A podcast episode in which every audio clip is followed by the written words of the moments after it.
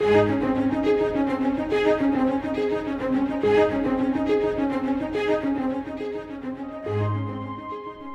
live in a very mobile world. Everyone is in a hurry to get somewhere. Throughout Scripture, God often taught people the greatest lessons along the journey.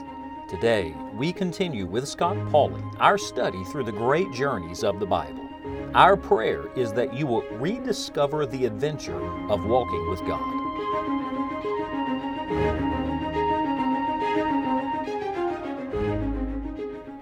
The longer I walk with Christ, the more I realize again and again, I just keep having to come back to the same places over and over, and the same truths over and over, and the same commitments over and over. You see, that's nothing new. That's exactly what Jacob had to learn. We've been journeying with Jacob in Genesis chapter 28 as he came to Bethel. And we've learned that Bethel was a specific place, and a safe place, and a special place and a sacred place and a starting place. But finally, I want you to see today it was a sanctifying place. At the end of Genesis chapter 28, the Bible says that Jacob took his stone pillow, uh, that uncomfortable thing he'd tried to sleep on in the middle of the night, and he sets it up as an altar to God. It's beautiful to see him make this altar and enter into a covenant with Almighty God. It had to be personal, it had to be his own covenant with God. It wasn't enough that Abraham and Isaac had a covenant with God. Jacob had to enter into it for himself, and so must you, and so must I. And I'm thinking now of Matthew Henry's famous words. He said, Wherever man has a tent, God should have an altar. So here he has his, his sleeping place in the wilderness in Luz, but he has an altar here to meet with God. As a traveler myself, I rejoice in the fact that anywhere I go, I can meet with God because God is the same everywhere. And this place became a sanctifying place in his life. You see, this is not the only time he'll go to Bethel. He'll go back to Bethel again. And so that's where I want us to go today. Would you make the trip with me over a few pages from Genesis chapter 28 to Genesis chapter number 35? Let's go back to Bethel.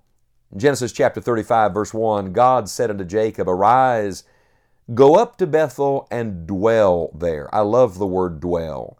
Do you know what we need? We don't just need to visit the presence of God. We need to live in His presence. We need to abide there, dwell there. He says, And make there an altar unto God that appeared unto thee when thou fleddest from the face of Esau thy brother. You see, he's reminding him of certain things. We all need reminded, don't we? He's saying to him, Look, back when you were desperate, when you had nothing and you were nothing, you met me there and you set up an altar there. Go back there and set up your altar again. Then Jacob said unto his household and to all that were with him, Put away the strange gods that are among you, and be clean, and change your garments.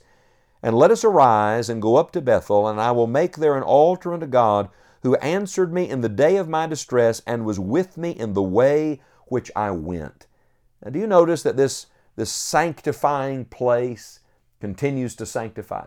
God is working always to make us a holy people, to make us partakers of His holiness, to, to drive out of us the things that shouldn't be there and put in us the things that should be there. And two things especially stand out to me. One is uh, this place of Bethel was a place of purity. He said, Let's get clean. Are you clean today? Is there anything between you and God, anything in your heart and mind, anything in your desires or motive, anything at all that isn't what it ought to be with the Lord? Then get clean. Start there in your heart and mind, say to the Lord, Lord, I want to be clean. I want to put away anything that doesn't honor God. And you'll notice he did it not only in his heart, he did it in his home. This is the progression. You remember Genesis 28, he had no family, but when you get to Genesis 35, he's got quite an entourage with him. So now he's leading them to build an altar. Oh, how we need family altars today. Let your personal altar lead others to seek the Lord. Let your personal altar become a family altar. And so it's a place of purity. It's not only a place of purity, it's also a place of prayer. He said, I'm going to build there an altar unto God who answered me in the day of my distress. Could I remind us all today that the same God who answered you in the past will answer you today? Recently, I sat down with a number of old journals and just went through again reading entries from years gone by. And I just rejoiced. Honestly, I did. I rejoiced. It brought up so many memories. But one of the things that I saw was how God answered prayer. Praise His holy name. There's still a God in heaven. He's still on His throne. His ears attentive to your prayer, His eyes upon you Every hair of your head is numbered. He knows you by name. He still says, Call unto me, and I will answer thee, and show thee great and mighty things which thou knowest not. Go back to your Bethel, that sanctifying place. Get clean and call on the Lord in this place of purity and prayer. If you come down to verse number 6 of Genesis 35, it says, So Jacob came to Luz, which is in the land of Canaan, that is Bethel, he and all the people that were with him. And he built there an altar, now listen to this, and called the place El Bethel, because there God appeared unto him when he fled from the face of his brother. Do you see the difference in the two trips? In Genesis 28, he comes to the place and he calls it Bethel. That means house of God. That's a good name. But in Genesis 35, he comes back to the very same place a second time, but this time he renames it. He calls it El Bethel. Do you know what El Bethel means? It means the God of the house of God. Oh, this is beautiful. You see how he went deeper with the Lord?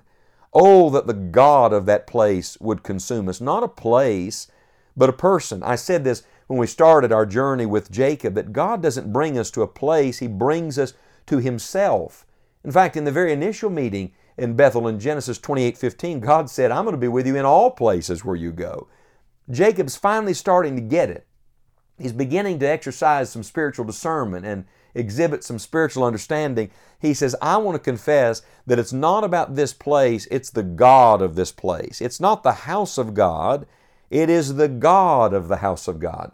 I'm afraid far too many Christians get bogged down even with their experiences and forget that the Christian life is not about your experiences, it's about God. And sometimes they get stuck with their emotions, but it's not about your emotions, it's about God.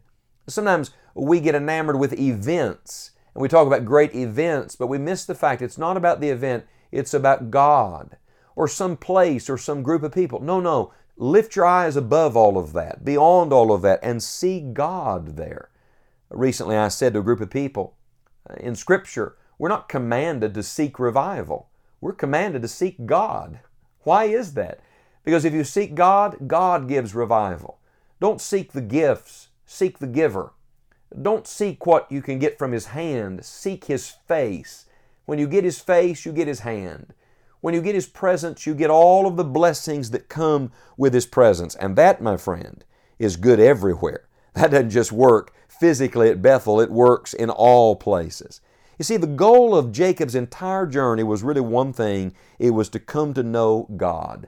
It's what Moses prayed in Exodus 33 13 when he said, Show me now thy way that I may know thee.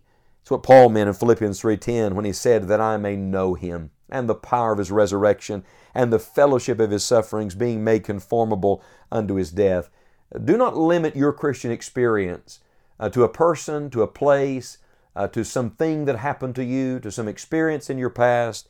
Instead, get to know God in a greater way. May I ask you a personal question? How well do you know Jesus? How well do you know Him? And now I'd like to give you the answer. You know Him as well as you want to. As well as you want to. See, it's a matter of hungering and thirsting after righteousness because Jesus said, If you hunger and thirst, you'll be filled. The psalmist said, As the hart panteth after the water brooks, so panteth my soul after thee, O God. The journey is always leading us to Jesus, always leading us to a more intimate fellowship and relationship with our God. Would you enter into that today? Uh, your journey won't be like Jacob's, but the destination should be the same. You should come to know the God of the house of God in a personal and dynamic way. That's my prayer for you today. May the Lord help you to enjoy the journey in the presence of Jesus Christ.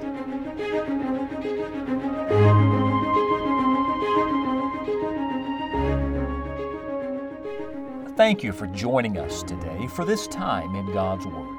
For additional messages, resources, and helps for your Christian life, visit us at scottpauley.org. We hope you will share the broadcast with a friend and plan to join us again next time on Enjoying the Journey.